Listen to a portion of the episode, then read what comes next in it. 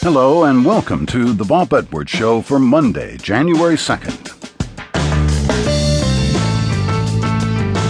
In addition to writing some of the most popular fiction of the 20th century, Ernest Hemingway wrote letters, lots of them, and they are fascinating in what they reveal about the former newspaperman's driving ambition to succeed at literature and the four time husband's concept of masculinity, not to mention his thoughts on fiction, politics, and the world at large. My guest today is Dr. Sandra Spanier, professor of English at Penn State University and the general editor of the Hemingway Letters Project, where scholars are preparing 6,000 of Papa's letters for publication. The newly released Volume 1 covers the years 1907 to 1922.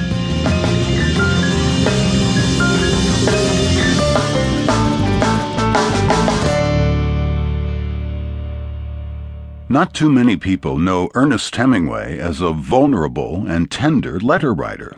Even fewer know that this American icon of the avant garde was a hopeless romantic and lover of tradition. In his letters, we see Hemingway the father, the son, the husband, and friend.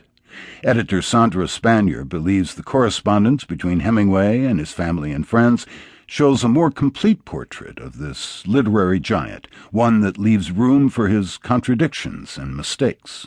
Lately, I've had a rotten cold and have been feeling very foul, but as soon as we get some spring here, it will clear up. We know a good batch of people now in Paris, and if we allowed, it would have all our time taken up socially. But I am working very hard, and we keep plenty of times to ourselves. It is fun living in this oldest quarter of Paris, and we have a wonderful time. Paris is so very beautiful that it satisfies something in you that is always hungry in America. Gertrude Stein, who wrote Three Lives and a number of other good things, was here to dinner last night and stayed till midnight. She is about 55, I guess, and very large and nice. She is very keen about my poetry. My Corona typewriter is being repaired.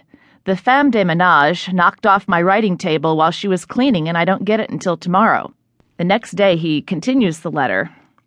Friday, we are going to tea at Ezra Pound's.